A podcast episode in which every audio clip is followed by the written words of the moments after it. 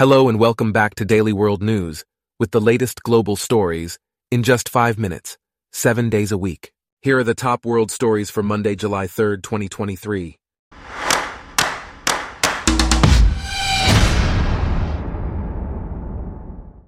Today's episode is brought to you by Blogcast, your personalized audio feed, available on iPhone and Android. First off, Chinese tourists visiting the southern French city of Marseille were injured on Thursday during riots that have swept the country. A bus carrying Chinese tourists had its windows smashed, leading to minor injuries and prompting a complaint from China's consulate general in Marseille. The consular office warned Chinese tourists in France to be more vigilant and cautious in light of the riots which have swept across the country in response to the police killing of a 17 year old of North African heritage identified as Nahel M. More than 1,300 arrests were made across France on Friday, and some 2,500 fires were reported. The Interior Ministry noted that there were fewer fires and attacks on police stations than the night before.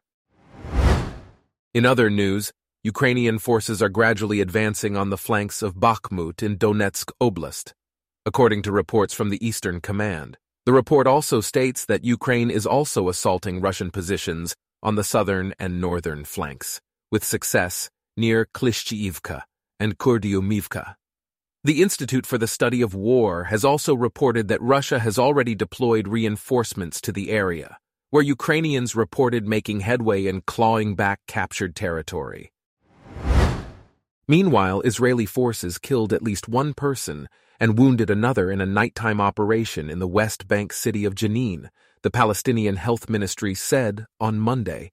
The Israeli military said it was striking terrorist infrastructure in Jenin, and residents said a missile was fired from the air, destroying a house. The army said it is conducting an extensive counterterrorism effort in the area of the city and its large refugee camp. In recent news, the Mexican government laments DeSantis immigration laws and warns of discrimination and racial profiling. The Mexican government has criticized Florida's Senate Bill 1718, which has provoked months of outrage from Mexican leaders since it was passed in the Republican controlled state legislature in early May. The Mexican government believes that the measure will affect the human rights of thousands of Mexicans, including children, and will exacerbate hostile environments. The bill would also require hospitals to ask patients about their legal status, mandate medium and large sized employers to check the legal status of new employees, and allow anyone caught knowingly transporting illegal migrants to be charged with human trafficking. Mexico has promised to offer comprehensive legal and diplomatic services to Mexican nationals affected by SB 1718. Also, Sally Rose, the daughter of Edna and George Vale, has passed away at the age of 92. She led an ordinary life through the Second World War as a child, but had some extraordinary experiences, such as attending a village school in Sidcup, Kent, and working in the offices of the London Electricity Board. Sally was born in Croydon, Surrey, with the same name as her sister Kay, and was christened Joan. However, family legend claims that her godmother, Auntie Doll, announced that she was not Joan. She left Sidcup County School for Girls in 1947 and started working in London, where she worked in the music department at Selfridge's store on Oxford Street. She and her husband, John Rose, had many extraordinary experiences, including visiting a town John had helped liberate during his wartime service with the Royal Navy. They settled in Crawley, West Sussex, an easy rail commute to London, and were given a hero's welcome when the townspeople realized why they had come. Sally is survived by her great nephews David, James, Charlie, and George, and great great niece Daisy, and her great great great nephew Sammy. In a separate development, Kevin Spacey is set to appear in court on Monday to face a weeks long trial over a dozen sexual offense charges.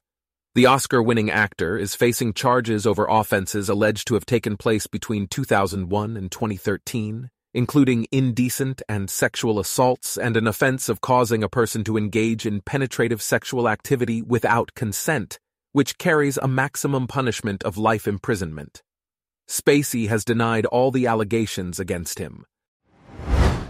Lastly, President Emmanuel Macron is set to meet the leaders of both houses of parliament on Monday, as violent protests over the police shooting of teenager Nahel M have eased.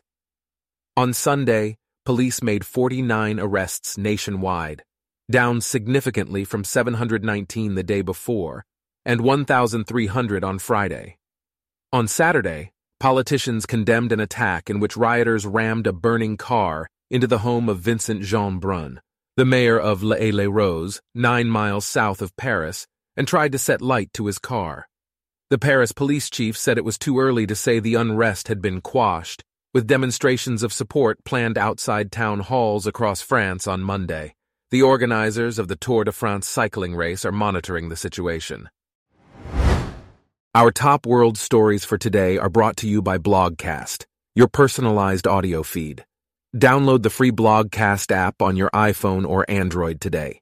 If you enjoyed this, please consider listening to our other podcasts Daily Business News, Daily Tech News, Daily Science News, and Daily Lifestyle News. Thanks for listening.